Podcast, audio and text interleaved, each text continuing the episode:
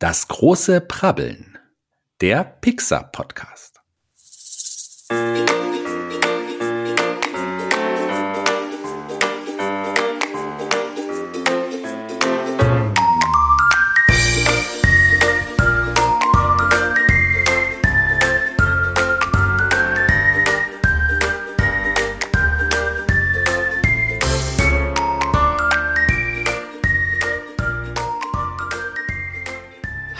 Hallo und herzlich willkommen zur ersten Folge von Das große Prabbeln hier zum Pixar Podcast. Wir werden heute über den aller, allerersten Langspielfilm von Pixar sprechen und mit wir meine ich vor allen Dingen den mit einer fantastischen Stimme bewaffnet, mit einem unglaublich charmanten, Hut aufhabenden Shaggy Schwarz.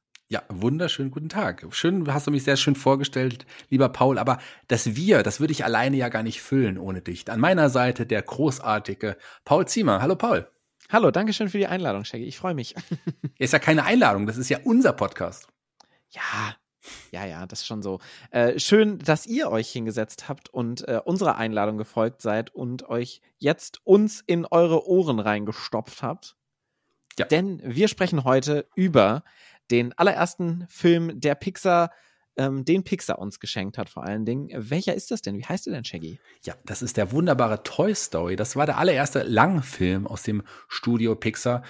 Davor gab es ja schon einige Kurzfilme und Pixar war auch noch nicht so, wie wir Pixar heute kennen. Da gab es ja auch viele Veränderungen. Darüber werden wir auch so ein bisschen sprechen. Wir werden euch gleich den Film noch näher bringen. Wir werden euch am Ende den Film auch bewerten auf unsere unnachahmliche Art und Weise.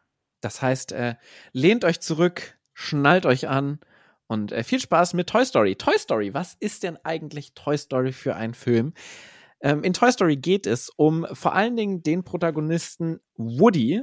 Der ist ein Spielzeug, man hätte es sich denken können bei diesem Namen, ein Spielzeug von einem Kind namens Andy. Und der ist das Lieblingsspielzeug von diesem Kind, bis eines Tages ein weiteres Spielzeug in dieses Kinderzimmerleben reintritt. Und zwar handelt es sich dabei um Buzz Lightyear, der plötzlich zum neuen Lieblingsspielzeug von Andy wird. Und das fuchst den äh, Protagonisten Woody so sehr, dass er Buzz kurzerhand verschwinden lässt. Das geht etwas schief und zwar äh, will er ihn einfach nur verstecken, aber er befindet sich plötzlich komplett außerhalb des Hauses, Buzz Lightyear, zusammen mit Woody, der durch eine Verkettung von Ereignissen plötzlich auch nicht mehr im Kinderzimmer sich wiederfindet. Und dann müssen die beiden gucken, wie sie wieder zurück zu Andy finden. Denn Andy und seine Familie ziehen in zwei Tagen um. Das heißt, sie haben genau zwei Tage Zeit, um wieder zurück ins Kinderzimmer zu kommen. Dabei gibt es enorme Verstrickungen. Sie kommen plötzlich in das Kinderzimmer eines schrecklichen Kindes, das wie ein Frankenstein äh, mit den Spielzeugen herum experimentiert und am Ende müssen sie beide ihren eigenen, ihre eigenen Probleme überwinden. Woody muss sein Ego-Problem klären. Buzz Lightyear muss erkennen, dass er kein Spiel, äh, dass er kein realer Actionheld ist, sondern tatsächlich nur ein Spielzeug.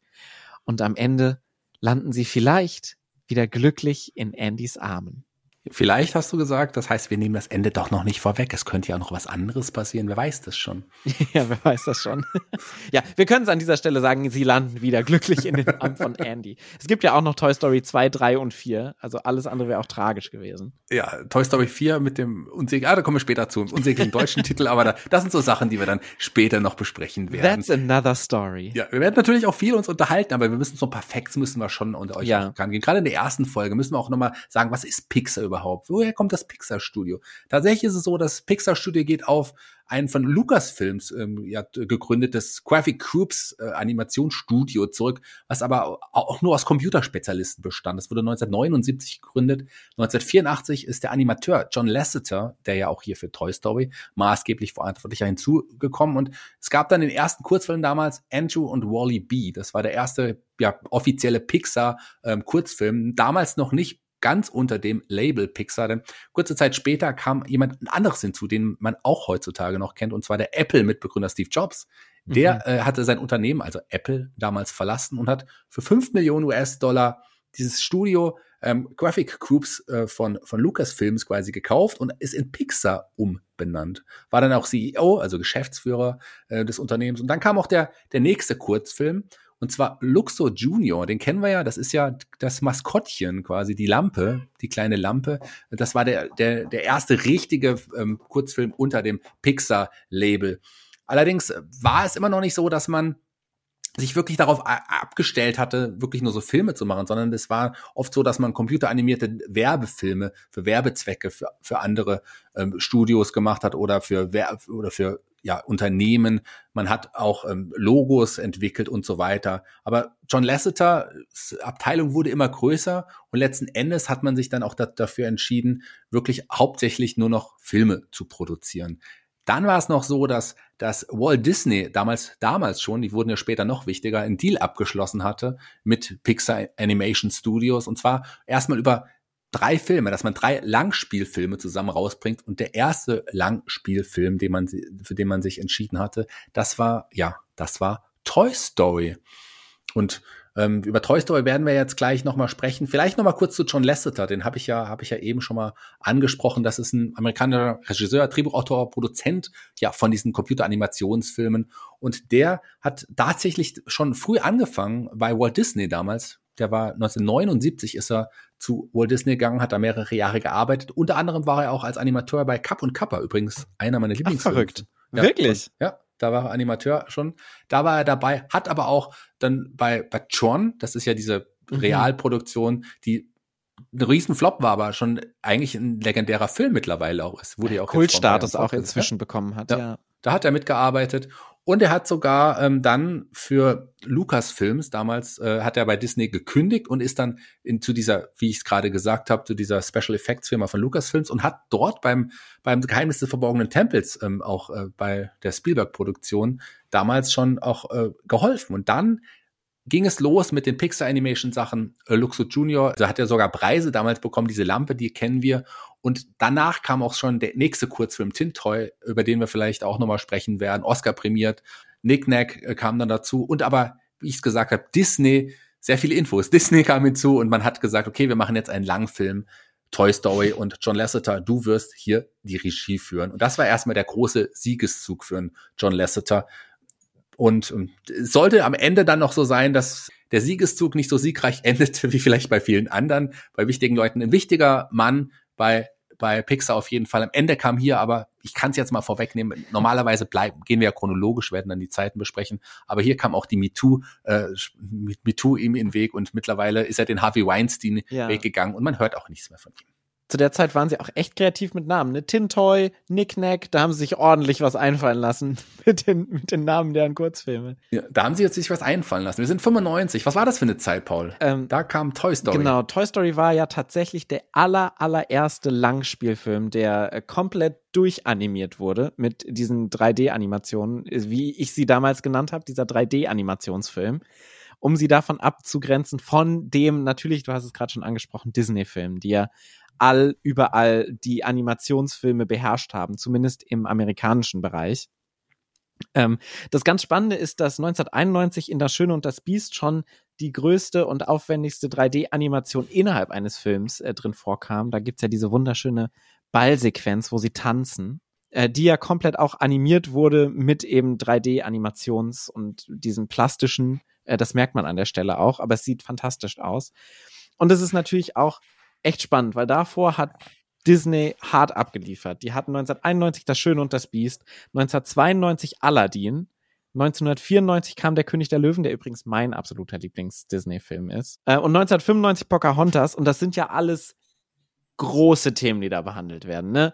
König der Löwen, Shakespeare-Geschichte, der Vater wird umgebracht, du musst deinen eigenen Onkel töten. Es geht um große Tragik, riesige ähm, riesige Savannenweite. Bei Aladdin genauso ein Prinz, ein König, große Höhlen.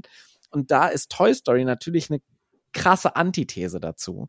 Weil du plötzlich nach diesem riesigen Bombast, der so von Disney im Animationsbereich ähm, aufgefahren würde, plötzlich so mit der Lupe in so ein kleines Kinderzimmer geführt wurdest.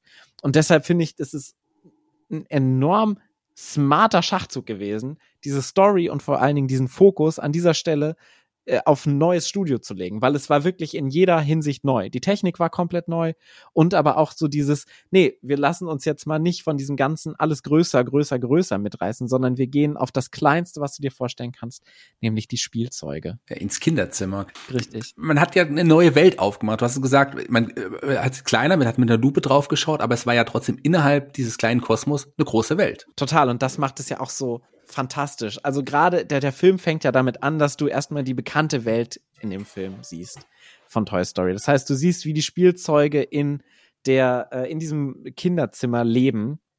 Und es wird ja alles, also es ist alles wahr und wichtig für die.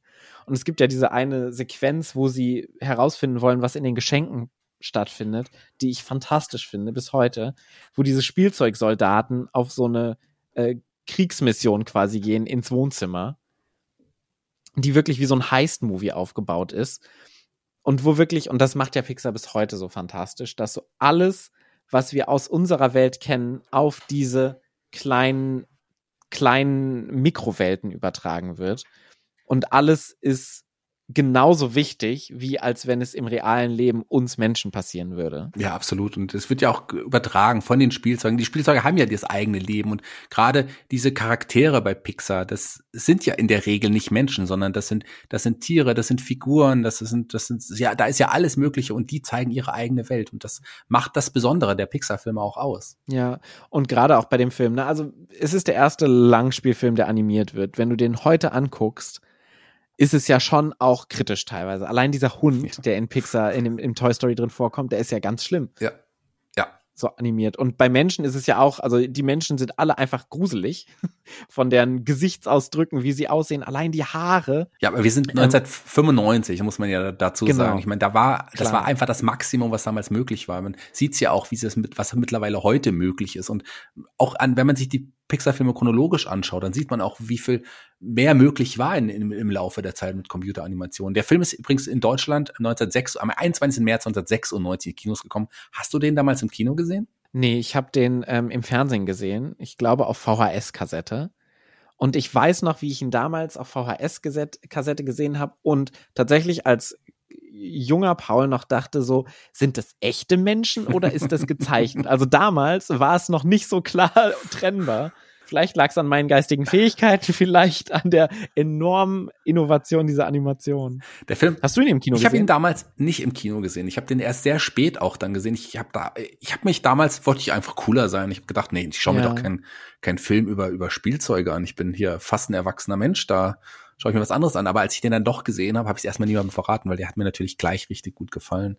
Das ist ein ja. toller Film auch einfach. Der Film übrigens noch mal ganz kurz ein paar Facts. 30 Millionen ähm, US-Dollar war das Budget. Der hat allein in den USA über 190 Millionen Dollar eingebracht, weltweit über 360 Millionen. Und der ist ja im Jahr 2009 nochmal in, in, nochmal in die Kinos gekommen in der Doppelvorführung mit Toy Story 2, damals dann in 3D quasi nochmal und hat da nochmal über 30 Millionen US-Dollar eingespielt. Also ein sehr, sehr erfolgreicher Film in der Zeit damals und ein legendärer Film. Wie gesagt, der erste komplett computeranimierte Film. Das war schon was Besonderes. Ja, und der ist ja auch symbolisch für Pixar geworden mit der Zeit. Ne? Allein dadurch, dass du eben diese drei Fortsetzungen hast, die ja auch über Jahrzehnte hinweg sich strecken, ist Toy Story schon meiner Meinung nach so der Pixar-Film, weil das ist sofort das, was du mit Pixar in Verbindung bringst, eben diese Spielzeuge. Ganz genau. Was man aber auch mit den Spielzeugen und dem Pixar-Film in Verbindung bringt, sind die Stimmen, weil die sind ja in diesem Film auch total wichtig. Und man hat ja hier ja. auch wirklich große Stimmen gewählt. Im, Im amerikanischen Original wurde gesprochen von Tim Hanks und Buzz wird ja gesprochen von Tim Allen. Das sind ja wirklich zwei sehr, sehr bekannte Namen auch gewesen. Ja, Tom Hanks ja noch mal krasser als der Hollywood-Star. Tim Allen kennt man ja vor allen Dingen aus Hör mal, wer da hämmert. Also daher kenne ich ihn. Ja. Was ja so eine der größten Serien damals zu der Zeit war in den 90ern.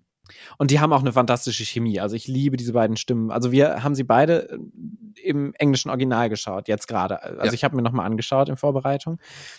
Hast du die deutsche Synchro äh, geschaut mal in letzter ich Zeit? Ich habe auch die deutsche Synchro natürlich damals auch geschaut und ich, die mochte ja. ich eigentlich auch ganz gerne. Klar, ähm, ist es immer es gibt Filme, wo die gerade solche, gerade animierte Filme, das ist manchmal schwer, die deutsche Synchro zu schauen, so aus heutiger Sicht, weil man ja die Möglichkeiten hat, sie auch dann im englischen Original zu schauen. Aber die Deutschen mochte ich auch sagen, eigentlich ganz gerne, weil äh, Woody wird jetzt nicht von der deutschen Synchronstimme von, von Tom Hanks gesprochen, sondern von Per Augustinski, der ja auch ein bekannter deutscher Sprecher war, der unter anderem die deutsche Synchronstimme von Robin Williams auch, auch lange war. Ach, Übrigens auch Tim Allen in einigen ähm, Filmen gesprochen hat, witzigerweise.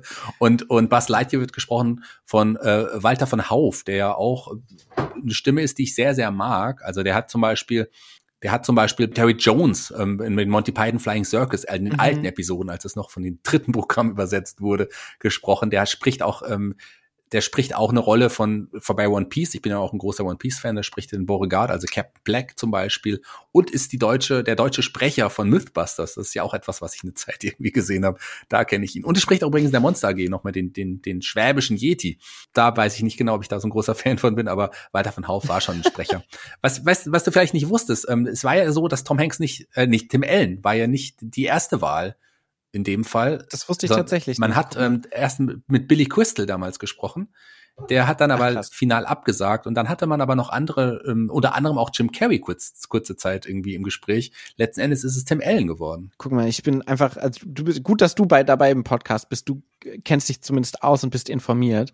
Dieses Ganze hätte ich dir jetzt alles nicht sagen können. Ja, Synchronarbeit ist tatsächlich ein, ein Steckenpferd von mir. Gerade mit Synchronsprechern, da kenne ich mich schon ganz gut aus, würde ich mal behaupten. Und, und, und deshalb ist mir das, ist mir das präsent gewesen. Wo du dich bestimmt auch besonders gut auskennst, das ist die Musik, denn die Musik ist ja in diesem Film auch besonders wichtig. Ja, ähm, ich bin äh, ja berühmter Musikkenner und äh, habe in, mein, hab in meiner Vergangenheit auch schon sehr viel Musik gemacht, auch selber ich kann zum Beispiel, ich kann fantastisch äh, Lineal spielen. Ja. Mhm. Kennst, kennst du noch diese alten Plastiklineale? ja, die, die kenne ich noch. Ähm, und da konntest du ja immer, je nachdem, wie viel Plastiklineal du vom Tisch überstehen lässt, äh, machen die einen unterschiedlichen Ton, wenn du die so klingen lässt, wenn du die so anditchst. Und das war meine Straßenkunst in der Schulzeit damals. Habe ich lineal gespielt, ganz viel. Ja, wir haben ja schon festgestellt, du hast zu den coolen Kids gehört in der Schule. ja, auf jeden Fall. Ja, ja, der bekannteste Song aus dem Film, der ähm, ist ja auch ja, der, der ist einfach auch gängig, weil der auch ein, äh, für das gesamte Franchise ein wichtiger Song war. Gab es ja dann noch ja, in unterschiedlichen. Varianten. You've Got a Friend in Me. Wollte Paul am Ende der, des Podcasts vielleicht singen, aber ich bin mir jetzt nicht mehr so ja. sicher, ob wir das. Auf, auf dem Lineal wollte ich den Song spielen. Ich begleite dich als Pantomime. Ähm, sehr gut für einen Podcast von Randy Newman gesungen und der ist ja auch für den Oscar nominiert worden. Allerdings hat ging der Oscar in diesem Jahr nicht an den Film, sondern der beste Song war der Song aus Pocahontas, Color of the Wind übrigens. Ah, ist auch ein schöner Song, muss man sagen. Die deutsche Version von dem Song You've Got a Friend in Me, ähm, du hast einen Freund in mir, ist gesungen mhm. worden von Klaus Lage. Und Klaus Lage ist, ich bin ja auch Konzertveranstalter, auch hauptberuflich, der war mal bei uns. Was bist du nicht, Shaggy? Was bist du nicht? Hat diesen Song als allererstes gesungen auf, an, an diesem Abend und ich dachte, ähm, ich wusste nicht, dass er die deutsche Version singt und war ein bisschen überrascht, als er dann da auf der Bühne steht vor 800 Leuten und dann plötzlich kommt dieser Song, du hast einen Freund in mir. So, das war schon komisch. Ja, geil. Aber es ist ein fantastischer Song, ähm, der einem wirklich auch im Kopf bleibt und den man sich so einfach auch anschauen, äh, anhören kann. Der ja aber auch wirklich du hast es gerade schon gesagt, symbolisch für diesen ganzen Film steht, weil du hast ja diese Thematik, dieses Freundschaft und was bedeutet das überhaupt, steht ja im Zentrum vom ganzen Film. Und vor allen Dingen mit diesen beiden Figuren von Woody und Buzz, die ja sich komplett diametral zueinander verhalten, sagt der Filmwissenschaftler jetzt an dieser Stelle. ähm, erklär uns doch mal, erklär doch mal den Hörern und mir, die sich jetzt vielleicht denken, boah, was ist denn der arrogante Typ, benutzt Worte, die wir nicht kennen. Was bedeutet denn diametral? Ja, das ist jetzt genau das Problem. Ich benutze meistens kluge Worte und kann sie nicht erklären. Das ist das Hauptproblem. Also sie sind sehr verschieden, würde ich jetzt sagen. Ja. Buzz und äh, Woody sind sehr verschieden, weil ähm, du ja diese Welt des Kinderzimmers hast, die für Buzz ja eine komplett neue Welt ist das Buzz geht ja davon aus, dass er noch ein ähm, Weltraumfahrer ist, der immer noch zur Basis Kontakt hat und der auf geheimer Mission unterwegs ist. Und ich liebe diese Dynamik, die zwischen den beiden dadurch entsteht, weil du zum einen diesen, im, im Comedy-Sprech nennt man das die Stimme der Vernunft und die ähm, Wavy Line, also die, die ähm, abweichende Linie. Und Buzz ist da auf jeden Fall die abweichende Linie, die sehr stark davon ausgeht, dass alles, was er tut, noch real ist. Also fliegen, er hat noch einen Laser, äh, den er in seiner Hand hat und so. Und Woody versucht ihm die ganze Zeit zu sagen, nee, du bist einfach nur ein Spielzeug. Es gibt ja auch diesen Satz, you are a toy dem er ihm so entgegenschreit. Und wir sind ja sinnbildlich, also wir haben, wenn wir uns unser Bild ansieht, unser ja. Logo von unserem Podcast, da sind wir quasi abgebildet. Du bist Woody, ich bin Bass. Passt das irgendwie zu deinem Charakter? Bist du so ein Woody? Ich, ja, ich glaube schon tatsächlich. Und das ist gerade im ersten Film gar nicht so nett, weil Woody ist schon ein ziemliches Arschloch, muss man sagen, im ersten Film. Ähm, ich weiß aber noch, dass ich, als ich den Film damals geschaut habe, super mit Woody mitgelitten habe. Aber man muss es so sagen, Woody ist ein Ego-Schwein. Woody ist ein krasses Ego-Schwein in diesem Film. und enorm eifersüchtig, weil er ist ja so, nein, dieses Spielzeug darf mir nicht meine, meine Ego-Bestätigung wegnehmen, die ich habe, dadurch, dass Andy mich am meisten liebt. Und äh, deshalb greift er auch zu der Maßnahme, die Buzz dann letztendlich aus diesem Haus rausschmeißt. Ich glaube, das ist, darum geht es ja auch, dass sich Woody dann auch ein bisschen verändert und am Ende doch die Freundschaft auch, ja, auch total wichtig ist für ihn. Er, er denkt nicht mehr nur an die Freundschaft zu, zu, zu Andy, sondern es ist ja auch dann vor allem auch die Freundschaft zu Buzz. Und ich weiß nicht, ob ich so bin wie Buzz. Ich denke jetzt nicht, dass ich ein echter Astronaut bin. Aber ein Überflieger bist du auf jeden Fall. Aber ein Überflieger. Ich denke, dass ich ein echter Überflieger bin. Das kann natürlich sein. Wer weiß das schon. Aber schauen wir mal. Vielleicht ist es ja am Ende unseres Podcasts auch so, dass wir beide auch merken, ja, hier, wir zwei, das ist, das ist Freundschaft. You've got a friend in me, Paul. Ja, das sehen wir dann in, in ein paar Wochen dann. Mal schauen. das müssen wir noch rausfinden. Ich habe noch ein paar Easter Eggs mitgebracht. Ja. Ist ja auch bald Ostern. Oder ist ja gerade Ostern gewesen. Genau, je nachdem, wir nehmen diesen Podcast vor Ostern auf, das jetzt hat, hat Pauls verraten.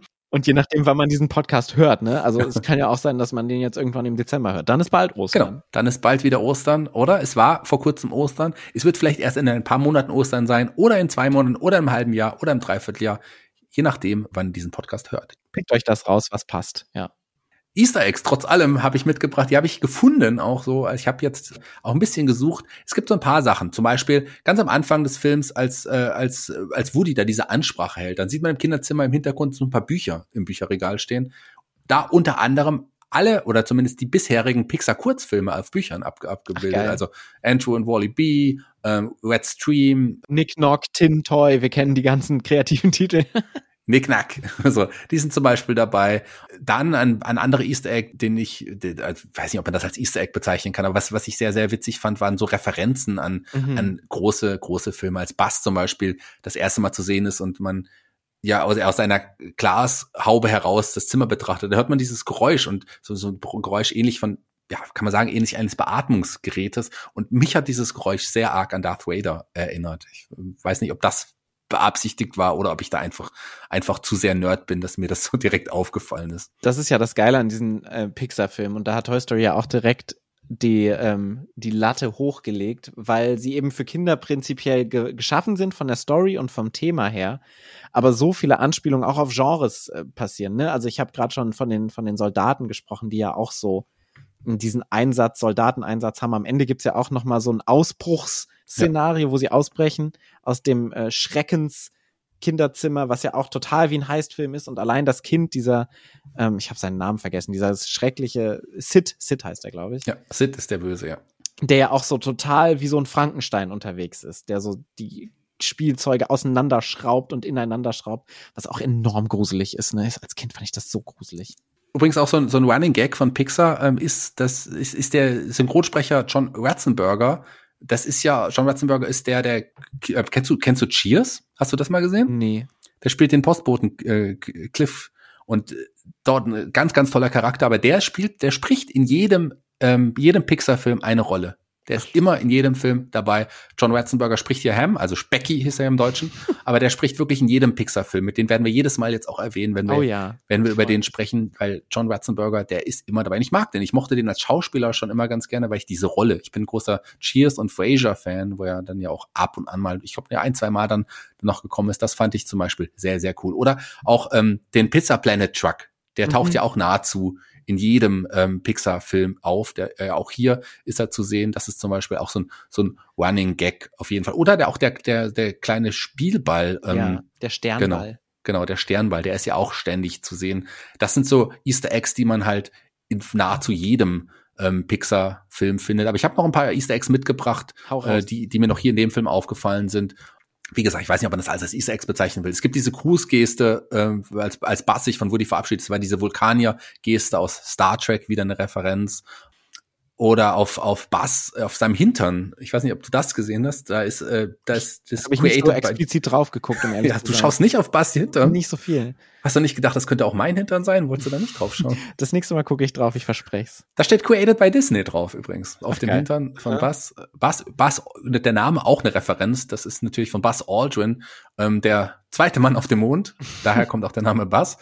Und ähm, die Sitzwerkzeugkiste, die ja da, die Sitz, Sitz hast du gerade angesprochen, da steht übrigens Binford drauf. Sagt dir Binford was? Nee, sagt mir gar nichts. Ich bin das ist die, der Werkzeughersteller, der, der, der Sponsor aus, aus uh, Tooltime, aus Hör mal, wer der hämmert, mit Tim Allen. Ach, geil.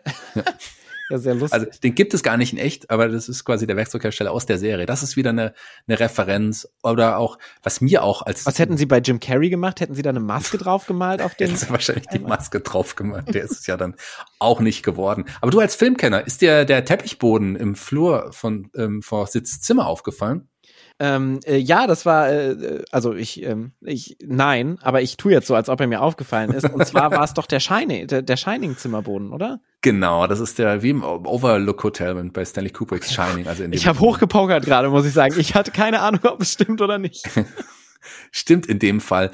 Ähm, dann gibt's noch die Szene, wo ähm, Woody und Buzz äh, auf dem Auto sitzen, dann bemerkt Andys Schwester doch, dass die beiden im Rückspiegel. Ja, und äh, was läuft Szene. im Hintergrund im Radio? Was läuft für ein Lied? Ah, das habe ich nie erfahren. Also das habe ich jetzt zum ersten Mal gesehen oder gehört. Ich fand's total geil. Hakuna Matata ja. läuft da. Hakuna Matata läuft da. Ja. Hakuna Matata. Auch ganz spannend übrigens, wo wir gerade über das Auto gesprochen haben, das Nummernschild von Andys Mutter, das trägt äh, die Nummer A113 und diese Zahl äh, gibt es in ganz, ganz vielen Filmproduktionen. Auch in Disney-Sachen ähm, gab's, wurde diese Nummer oft schon auch genutzt. Aber auch in normalen Filmproduktionen wird das oft als Nummernschild benutzt. Das ist irgendwie auch so ein Running Gag, den sich Filmmacher irgendwie nutzen. Genauso wie den Wilhelm Scream. Hast du den entdeckt? Genau, das ist als es ist als als Bass aus dem Fenster fällt. Richtig, ja? Da, genau, ja. Dieser, erklär doch mal den den Wilhelm Scream, weil der ist wirklich auch ja in der Film du als Filmemacher, äh, Filmemacher sag ich schon. so weit als, ist es noch nicht gekommen. Ich rede noch nicht. Wir warten mal. Als Filme, Filmekenner, aber doch auch sehr, sehr wichtig und bekannt. Genau, das, äh, der Wilhelm Scream, können wir den einspielen eigentlich? Ist das rechtlich möglich? Den spielen wir jetzt hier ein. Genau, den Scream habt ihr wahrscheinlich schon tausendmal gehört. Vielleicht bewusst, vielleicht unbewusst. Ähm, das ist so ein, ich, ich, ich muss sagen, ich weiß gar nicht, wo der ursprünglich herkommt. Der kommt aus einem ganz alten Film und ist seitdem ein Sample, was quasi in super vielen Filmen verwendet wird, wenn jemand irgendwo runterfällt, wenn jemand getroffen wird von einer Pistole. Und genauso wie bei Toy Story kommt er auch vor. Und meistens auch in Filmen, wo es überhaupt nicht passt, einfach nur als Running Gag mehr oder weniger. Also ich glaube, jeder zweite Film hat den bestimmt irgendwo Intus aus Amerika. Weißt du, wo ja, der herkommt, der Wilhelm Scream? Ich habe mal gelesen, das ist alles erste Mal in dem Film die Teuf Teufelsbrigade. Ähm, da äh, der, also ich habe es jetzt in Vorbereitung auf den Podcast gelesen. Ich habe mir das nicht irgendwann gelesen und gemerkt. Nein, da soll es zum ersten Mal gekommen sein. Aber in einigen bekannten Filmen der der brennende Pfeil, ähm, Herr der Ringe, die zwei Türme, da taucht genau dieser Schrei auf. Auch in Simpsons in zwei, ich glaube mittlerweile zwei Episoden. Also wie gesagt, das taucht sehr, sehr häufig auf. Und daher kommt auch der, der Name Wilhelm Scream. Ich glaube, der brennende Pfeil ähm, ist, weil er in dem Pfeil, in dem, also, weil diese Figur Wilhelm aus dem Film Der brennende Pfeil wird von einem Pfeil getroffen und stößt diesen Schrei irgendwie aus. Ich glaube daher, äh, deswegen heißt er auch Wilhelm Scream, aber das allererste Mal bei dem Film die Teufelsbrigade. Genau, und zwar wird er in der Teufelsbrigade, ich äh, habe gerade noch mal mich erinnert, ganz spontan, ähm, äh, wird er von einem Mann ausgestoßen, der von einem Alligator gefressen wird. Ja. Daher kommt er zum ersten Mal. Ganz genau. Sind dir noch andere Easter Eggs aufgefallen oder gibt es noch irgendwas, mhm. bevor ich noch mal über, gerne über, kurz über die Drehbuchautoren noch mal sprechen was möchte? Was ich cool fand, war ähm, in dem Pizza Planet, wo sie dann ja sind, ähm, was auch ein crazy Ort ist, ganz im Ernst. Also die, der Moment, Absolut. wo sie da reingehen, ich würde da nie mit meinen Kindern hingehen. Die werden ja komplett überfrachtet mit allen Lichtern, mit komplett allem, was zugeballert wird. ähm, da gibt es ein Whack an Alien oder Whack an Alien ähm, Spielautomaten. Das ist, man kennt das mit Maulwürfen, wo man die Maulwürfe zurückhämmern muss. Und da haben wir so einen toten Mann, aus dessen Körper so Aliens rauskommen. Und das äh, sind quasi so Aliens, Alien, also wie man das aus dem Film Alien kennt. Ja.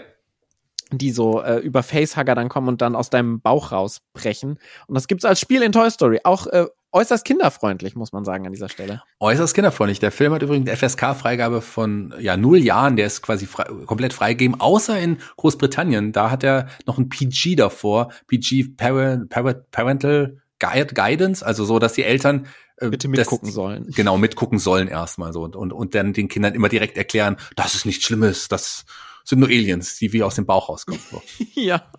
Aber ich glaube, es ist vor allem auch, weil Sid ja wirklich die die Spielzeuge ja foltert und, und, und ich glaube, daher ist eher dieses PG Total, und das ist auch echt davor gruselig. Gesetzt. So allein dieses Kinderzimmer, ne, ich habe es vorhin schon erwähnt, das hat mir Albträume gemacht früher als Kind. Allein diese Spielzeuge, ach Gott, die sehen so gruselig aus. Lass uns mal über die Drehbuchautoren sprechen. Das waren nämlich einige und einige davon ähm, sind werden noch sehr wichtig. Nicht unbedingt alle bei bei Pixar. Einer dabei noch bei Pixar, aber jemand wie äh, Joss Whedon, ähm, den den kennt man ja auch von woanders her. Der ist ja jetzt eher äh, dann jetzt mittlerweile bei Marvel ganz groß geworden, aber vor allem damals. Äh, ich, du warst sicherlich auch ein großer Buffy und Angel Fan, oder? Ähm, habe ich beides nicht geschaut, muss ich ganz ehrlich sagen. Ich war noch nie ein Serienfan. Ich habe immer nur Filme geguckt, aber Buffy habe ich natürlich auch mitgekriegt. Da hat er zum Beispiel da damals, das war, da war er der, der Mann dahinter. Ähm, Firefly übrigens auch eine sehr, sehr, sehr tolle äh, Sci-Fi-Serie, die total unterschätzt mhm. ist. Eine wirklich richtig gute Serie.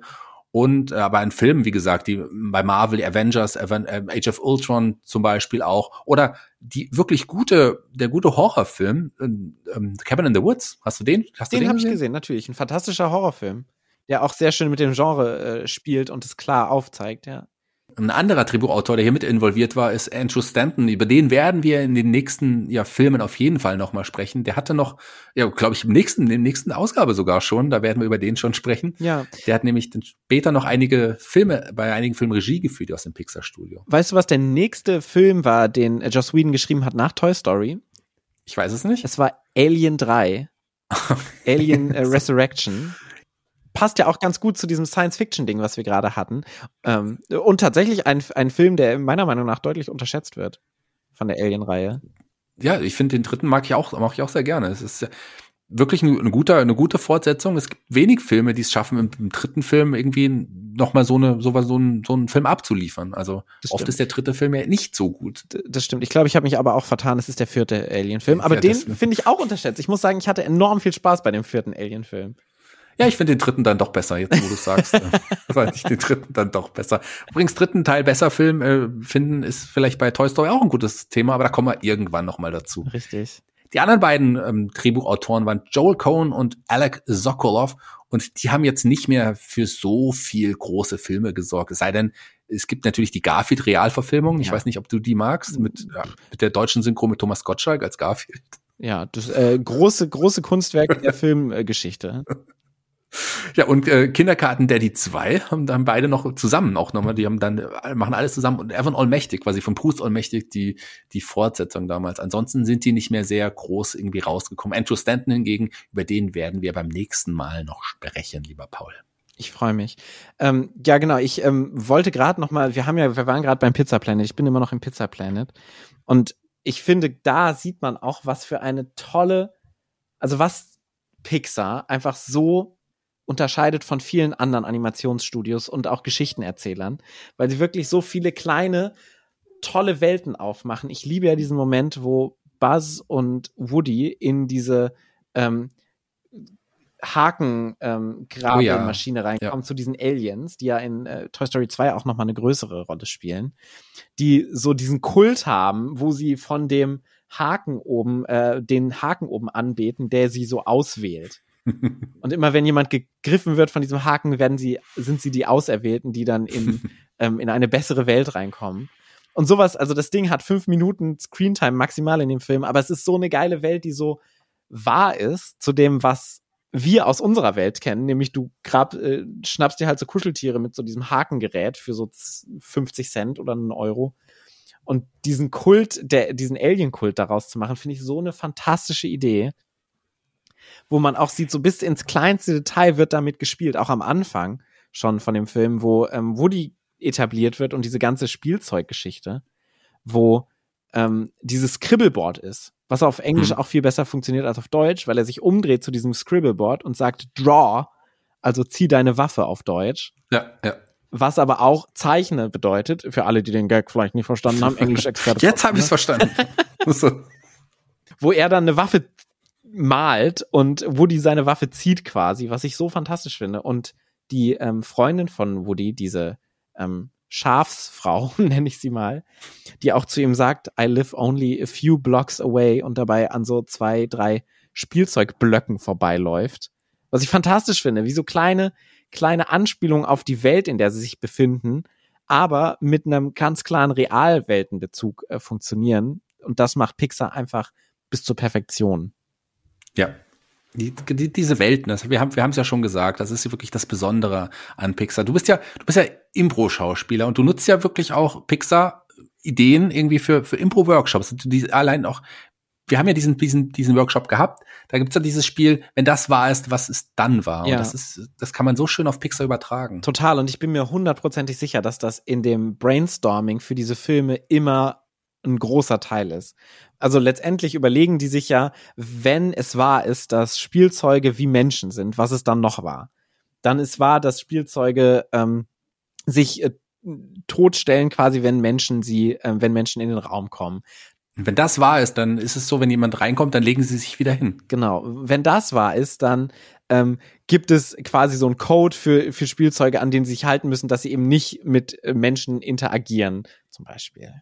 Und wenn das wahr ist, dann äh, die ja so ein richtiges Leben auch untereinander mit Freundschaften und so weiter. Genau, und wenn das wahr ist, dann gibt es ähm, zum Beispiel ein, äh, ein, ein, ein, ein Sparschwein, also selbst Sparschweine können dann reden. Und wenn das wahr ist, dann können ja auch sogar kleine Spielzeugsoldaten reden und sogar auch wirklich Soldaten sein. Und wenn das wahr ist, dann haben die ähm, wer, wer, wenn, selbst wenn ein Spielzeugsoldat kaputt getreten wird, dann verhält er sich wie ein Soldat, der im Krieg verwundet wurde. Und wenn das alles wahr ist und das diese Welt ist, dann sitzen bestimmt irgendwann mal zwei ganz tolle Menschen da und reden über Pixar in einem Podcast. Das wird ein komischer Film. das stimmt, das wäre dann. Ja, aber es ist wirklich so. Und, und äh, das ist halt wirklich bis zu, also das, was wir jetzt gemacht haben, ist ja äh, amateurhaft gegen das, was die da wirklich alles auffahren und wirklich bis ins Detail hat auch alles eine Bedeutung, ne? Alles wird wieder aufgegriffen und das ist so diese Klammern, die geschlossen werden. Das finde ich alles so so schön, auch mit dem ähm, Feuerzeug, äh, mit dem mit dem mit dem Streichholz, was Woody hm. bekommt und dieser Rakete, die Buzz dann bekommt, dass wirklich alles wieder aufgegriffen wird und nichts unbedeutend ist, die dann zu großen Lösungen ähm, am Ende beitragen ich, also ich muss sagen, ich finde es fantastisch geschrieben. Absolut. Und äh, damals wusste man ja noch nicht, dass es dann noch mehrere Fortsetzungen mit sich ziehen würde und die Welt einfach noch mal größer, noch schöner machen würde. Ja. Nur noch größer, noch schöner wird jetzt auch unser Podcast. Und zwar kommen wir zu unserer ja, Lieblingsrubrik, zu meiner zumindest, kann ich jetzt schon mal in der ersten Folge sagen, wir bewerten diesen Film jetzt. Wir haben uns da verschiedene Kategorien ausgedacht, die wir jetzt durchgehen und wir geben dem Film eins bis maximal fünf Punkte. Halbe Punkte auch oder halbe Punkte nicht? Ach, halbe Punkte. Halbe Punkte sind was für uncoole Schulkinder, die kein Lineal spielen können. Okay, dann streiche ich kurz die halben Punkte bei mir raus. so, und leg mein Lineal zur Seite. Und dann ich meine, du kannst gerne halbe Punkte machen, Shaggy. Ich mache keine halben Punkte. Also ich mache sowieso Bass. Ich nenne die Punkte Bass. Wie willst du deine Punkte Ich nenne meine Punkte Woodies. Das kannst du, also dann würden wir es ja Woody und Bass Punkte nennen. Ja, Mann, das wäre verrückt, wenn wir das machen würden. Das sollte jetzt nur, es wird wahrscheinlich nur den Gag, das werden wir jetzt jedes Mal so machen. Oh ja, ich freue mich schon. Ist noch besser, wenn man das nochmal ankündigt, dass es nur an den Gag Unbedingt, das sind die besten Running Gags. Achtung, wir entwickeln jetzt gerade einen Running Gag. Wenn ihr mehr darüber erfahren wollt, schaut oder hört beim nächsten Mal wieder rein, oh, ja. wenn es wieder heißt Woody oder Basspunkte. Oh, das machen wir ab jetzt. ja. ja, und äh, die Kategorien, wir haben es im Piloten, wir haben übrigens einen Piloten rausgebracht. Falls ihr den noch nicht gehört habt, hört da noch mal rein. Da stellen wir uns noch mal so ein bisschen vor, erzählen, was wir von dem Projekt wollten oder was wir mit dem Projekt anstellen wollen, wohin es uns führt und wer wir sind und wie die Kategorien sich auch entwickelt haben. Wir werden es gleich noch mal erklären, weil zwei der Kategorien haben besondere Namen, die musst du gleich noch mal erklären, aber die ersten, da fangen wir ganz normal an. Ganz normal, Story. klassisch. Die Story. Wie viele Punkte, lieber Paul, vergibst du der Story? Ich gebe der Story ganze drei Woodies von fünf, ähm, weil ich finde, also zum einen habe ich ja schon gesagt, ne, es ist äh, einfach eine schöne Story, die so sehr ins Kinderzimmer reinkommt. Ähm, aber ich muss sagen, sie hat noch nicht die großen, großen Story-Ausmaße, dass welche andere Stories später haben werden. Ja, also klar haben wir alle Filme schon gesehen und deswegen vergleichen wir jetzt ja. schon. Wenn wir vielleicht nur diesen Film gesehen hätten und die anderen erst danach, hätten wir vielleicht hier auch mehr Punkte gegeben. Ich bin ganz 100% deiner Meinung und auch mit der gleichen Begründung. Ich gebe dir Story auch Außer einer Sache, ich gebe es ja keine Woodies, sondern bei mir heißen sie Bass, drei Bass für die Story. so einig sind wir uns, fantastisch. Ähm, wie sieht's denn mit den Charakteren aus? Fang du doch mal an. Ja, ich habe den Charakteren, weil hier einfach auch viele meiner Lieblingscharaktere auch auftauchen in, in diesem Film, auch jetzt schon auftauchen und sie auch schon zum Großteil auch hier schon wichtige Rollen spielen. Ich habe hier auch, um noch Luft nach oben zu haben, trotzdem schon vier Punkte gegeben. Ja, äh, dem schließe ich mich auch un unumwogen an. Ich gebe auch vier Punkte oder vier Woodies. Ähm, ich finde, was mich da einfach nochmal überzeugt, ist auch wirklich diese die Wandlung, die Buzz und Woody im Film durchmachen. Gerade Buzz, der dann irgendwann in dieser Selbsterkenntnis drin ist, dass er kein, dass er ein Spielzeug ist und kein echtes Wesen, ähm, was ja schon eine krasse Erkenntnis ist, ähm, die, die ich auch mitgehen kann. Die, so fühle ich mich auch häufig im Leben. Äh, fühlst du dich auch häufig lustig? Denn die nächste Kategorie sind die Humorpunkte. Ja, vor allen Dingen unsere Running Gags finde ich richtig lustig. Ja, also wie, wie viel, wie viel Bass hast du denn beim Humor gegeben? Ich gebe tatsächlich vier Woodies bei Humor, also vier von fünf, ja. weil ich ähm, gerade, was ich schon gesagt habe, diese kleinen Anspielungen auf das Spielzeugdasein machen die so fantastisch in diesem Film. Es und es gab einen Moment, wo ich wirklich laut lachen musste das war der Moment, wo sie mit dieser Rakete auf das Auto zu oh, Ja. Und sie haben es so perfekt geschafft, so Woodys Gesicht in so eine komplette, ich gebe mich einfach der Situation hin und lass alle äh, Kontrolle fahren. Und das sieht einfach so dämlich aus. Musste das so lachen. Auch wenn es so klar war, dass diese Rakete genauso zum Einsatz kommt, ja. weil der, ich meine, Bass hatte sie ja noch, noch am Rücken. Es war ja so klar, weil man hat einfach drauf gewartet in dieser Moment. Auch ich musste da in dieser an der gleichen Stelle und nicht nur an der ähm, laut lachen. Das war wirklich ein witziger, ein toller Moment. Aber es gibt viele tolle Momente in diesem Film. Und auch hier sind wir uns, glaube ich, einig. Das ist ja langweilig. Äh, vier Bass von meiner Seite. Wobei man natürlich sagen muss, dass ein Bass natürlich mehr wert ist als ein Woody. Ja, schauen wir mal. Die Inflation kommt auch zu dir, Shaggy. Auch die Buzzes werden von der Inflation getroffen, ich sag's dir. Ja, aber emotional ist der Film ja auch. Und deswegen haben wir hier auch eine Emotionsskala, also das ist auch ein Bewertungskriterium. Ich habe diesem Film auch Emotionsbass-Punkte gegeben. Der Film ist gut, der bringt einem zum Lachen, bringt einem auch so ein, gerade was so dieses Thema Freundschaft angeht, bringt einen auch so in Momenten auch so ein bisschen, so eine Träne war schon mal da, weil ich es einfach so schön fand.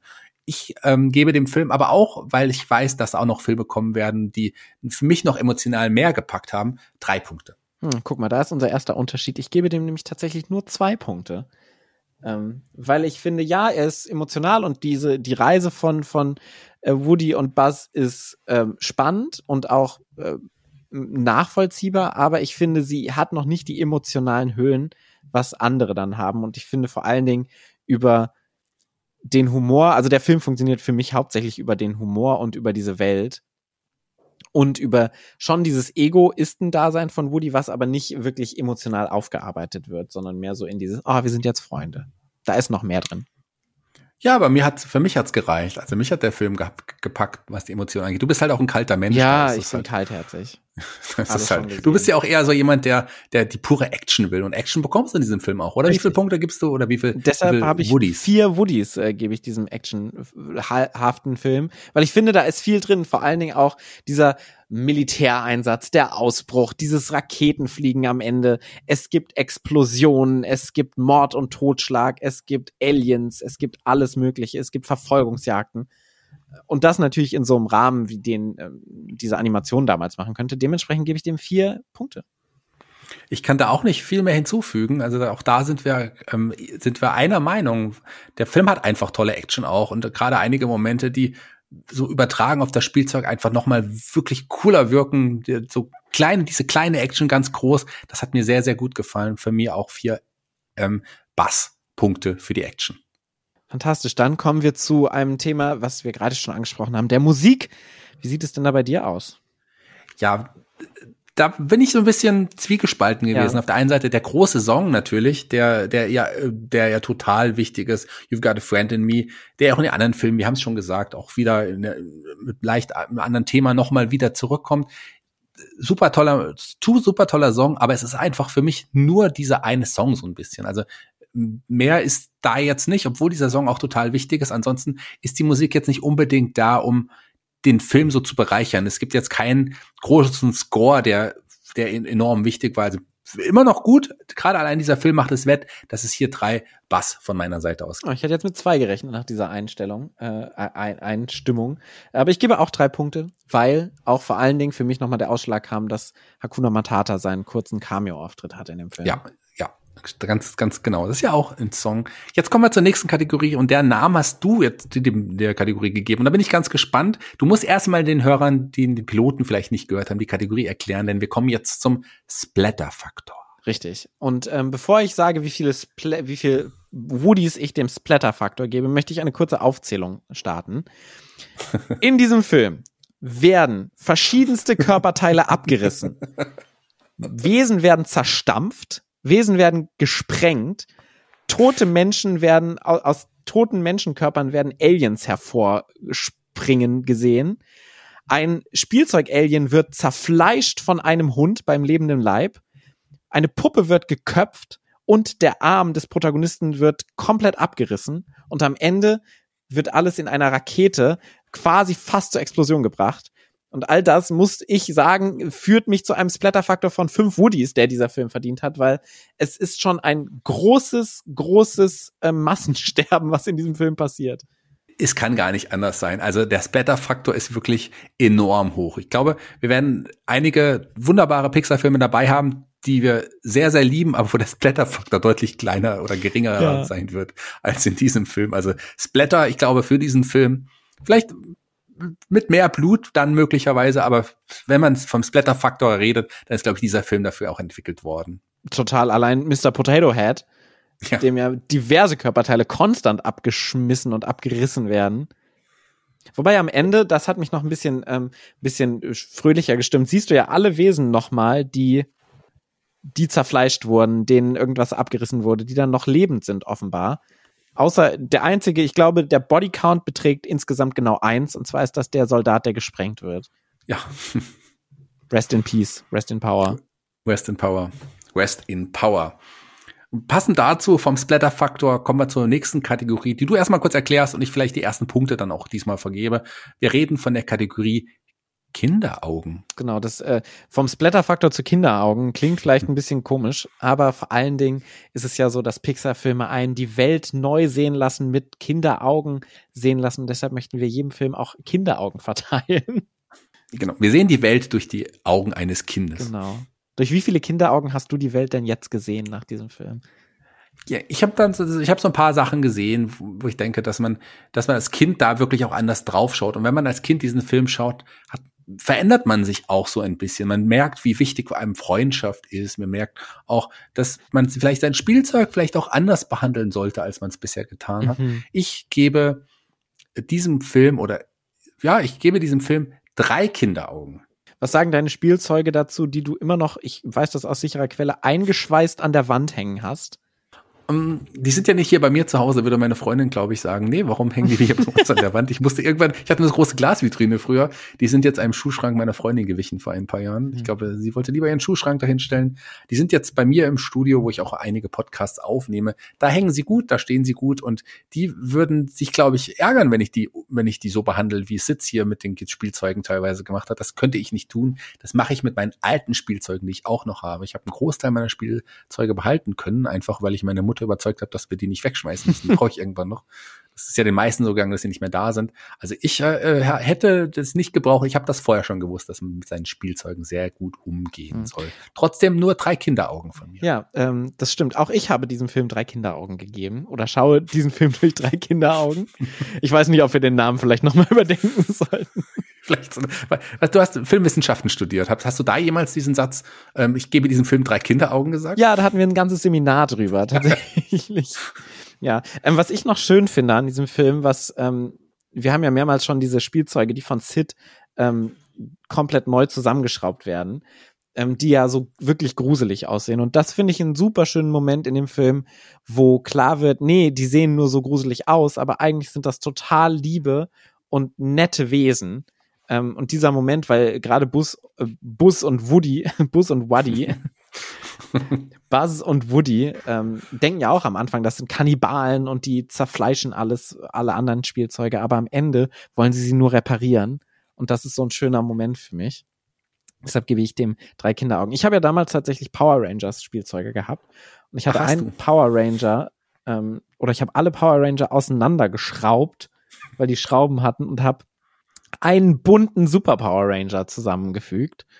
Und ich habe immer ein schlechtes Gewissen, wenn ich Toy Story sehe, gegenüber diesem Frankensteins Monster Power Ranger, den ich da erschaffen habe. Du warst also auch so ein, so ein kleiner Sid, so ein bisschen. Offenbar, ja, wenn ich nicht gerade lineal gespielt habe. ja, das heißt, du hast es jetzt schon mehrfach bestätigt heute. Du warst auf jeden Fall einer der coolen Kids. Mindestens. Mindestens. Wenn nicht sogar das coolste Kid. Von mir gab es für diesen Film insgesamt 29 Bass und von dir gab es, da sind wir uns sehr, sehr ähnlich und sehr, sehr nah dran. Bis auf eine Kategorie sind wir auch gleich. Gab es ja 28 dann. Ne? 28 Woodies. Ja. Ist ein Damit ist der Film übrigens von allen Pixar-Filmen, die wir bisher hier in diesem Podcast besprochen haben, auf Platz 1. Ja, krass. Hätte ich nicht überrascht mich, um ehrlich zu sein. Ja. Aber ich muss sagen, ich finde es auch wirklich einen schönen Film. Und äh, klar, die Technik und so ist noch nicht so, noch nicht so ausgereift und es gibt viel Uncanny Valleys, wie man das ja so nennt. Aber gerade dafür, dass es der erste Film war und so eine Grundlage geschaffen hat für die anderen Filme to come, finde ich, ist Toy Story ein Meisterwerk. Also wirklich fantastisch weil es einfach so viel, so eine Tür aufgestoßen hat in eine Welt, die uns bis heute ja noch begleitet. Deshalb finde ich den ganz wichtig und total toll. Und nicht nur die Welt von Toy Story, da sind ja noch, sind ja noch einige Fortsetzungen ja. gefolgt. Und man muss sagen, lassen wir mal den vierten erstmal außen vor, aber zwei und drei, die steigern sich nochmal enorm, ja. finde ich. Also da, das, äh, gerade drei ist einer meiner absoluten Lieblings-Pixar-Filme. Klingt vielleicht immer komisch, wenn ich jemandem sage, Toy Story 3 ist vielleicht mein Lieblings-Pixar-Film. Aber der ist halt auch wirklich, wirklich richtig, richtig gut. Also abgesehen von, von wirklich dem animierten Stil, generell als Film ist der auch wirklich gut. Und, und Toy Story 1, da muss man genau das Gleiche sagen. Aus der Sicht für 1995 insgesamt, mit allem drum und dran ist dieser Film wirklich ein Meisterwerk. Also so aus der damaligen Sicht gesehen ist es, viel besser ging es damals nicht. Ja, vor allen Dingen hat es eben nochmal eine komplett neue Art von Erzählen reingebracht in die Filmwelt, die wir in der Form noch nicht so wirklich hatten. Dieses kindliche Erzählen mit super viel Gehalt und ähm, auch Genreversatzstücken aus anderen Filmen der Popkultur. Fantastisch. Wir haben uns damals, als wir diesen Impro-Workshop zum Thema Pixar, nee, wir hatten Genre erstmal. Es ging um Genre. Ja. Da hast du gesagt, wir sprechen nächstes Mal über Pixar. Da hatten wir eine kleine Diskussion, ob Pixar wirklich ein Genre ist. Und ich war mir nicht so sicher. Mittlerweile, nicht nur heute, sondern auch im Vorfeld, hattest du mich schon überzeugt, Pixar, das ist ein eigenes Filmgenre. Total, weil sie eben immer Strategien haben, die wir auch in den nächsten Filmen, die wir besprechen werden, alle wiedersehen werden. Und auf die ich mich sehr freue. Ich freue mich auch. Wann kann man uns wieder hören, lieber Paul? In zwei Wochen. Und über welchen Film sprechen wir? Und wir gehen ja chronologisch nach vorne. Das heißt, wir werden jetzt, nachdem wir über unser ähm, Podcast-Foto quasi gesprochen haben, werden wir jetzt über den Podcast-Titel sprechen. Denn wir kommen zum großen Krabbeln einer, meiner Meinung nach, kurzer Teaser, der unterschätztesten Pixar-Filme aller Zeiten. Auch da stimme ich mit dir überein. Ich, ein toller Film, auch ein Meisterwerk, das würde ich jetzt schon mal so behaupten. Wo kann man uns überall hören, lieber Paul? Man kann uns hören auf Spotify, auf iTunes, auf Audible, auf Amazon, auf Word, auf ähm, PowerPoint, auf dieser, dieser. auf im Web. Avira Antivirus. Ich gehe jetzt nur noch Programme durch, die ich gerade auf meinem Rechner sehe. Wo kann man uns überall folgen?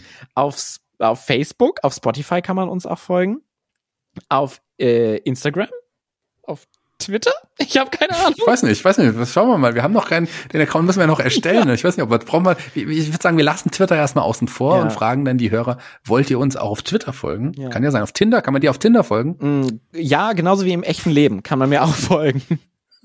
Man kann dich auch so verfolgen manchmal, wenn man. Du, Paul hat noch keinen Stalker, wenn ihr Paul mal verfolgen oh ja, wollt. Ich mich. Dann dann macht das, dann müsst ihr euch auch nicht anmelden. Das, das kann man einfach so machen als Stalker. Das, das geht einfach so. Aber es geht viel einfacher, uns einfach nur auf Spotify zu abonnieren oder auch auf Facebook oder Instagram. Das Ganz ist nur ein genau. Klick und keine 300 Kilometer Fahrt entfernt. Lieber Paul, hat es dir Spaß gemacht, mit mir über Toy Story zu sprechen? Ich würde dieser Folge, hm, ich glaube, es ist noch Luft nach oben, ich würde der vier Woodies geben. Schon vier. Ich war, ich schwanke noch zwischen drei und vier, aber ähm, ja, das ist äh, emotionales, äh, emotionales. Also es ist ja der Anfang, die erste Folge und die ist natürlich auch ein Türöffner für alles. Das heißt, da muss man ja auch nach oben hin ähm, gehen. Ja, da werden wir auf jeden Fall noch weiter nach oben gehen. Und es war heute schon wunderbar. Mit wem hast du denn heute gesprochen, lieber Paul? Ich sprach heute mit dem fantastischen, mit einer bezaubernden Stimme und auch verführerischen Stimme ausgestatteten Shaggy Schwarz, meine Damen und Herren. Ein großer Applaus. Warten wir den Applaus kurz ab, den die Leute dann zu Hause sitzen. eine Person alleine, hört den Podcast gerade und applaudiert. Wäre schön. Sehr, sehr schön. Und ähm, an meiner Seite heute jemanden, den ich über, ja, den mir Corona eigentlich ein bisschen näher gebracht hat, den ich eigentlich durch Corona noch näher kennenlernen durfte und wo ich mich sehr, sehr freue, dass er Teil meines Lebens mittlerweile geworden ist, weil ich ihn sehr mag. Ich mag seinen Humor, ich mag seine Art. Ein fantastischer Künstler, ein toller Mensch. Wer sitzt denn an meiner Seite. Dir? so. Jetzt hast du diese schöne Moderation zerstört. Tut mir leid. Das macht nichts. Dann sage ich jetzt einfach nur der kleine Paul Ziemer. Das war die bessere Anmoderation. Vielen Dank, Shaggy. Es hat mir wahnsinnig Spaß gemacht. Ich hoffe, dir da draußen auch. Und wir sehen uns in zwei Wochen wieder zu Das große Krabbeln bei Das große Prabbeln, dem Pixar-Podcast. Tschüss. Tschüss.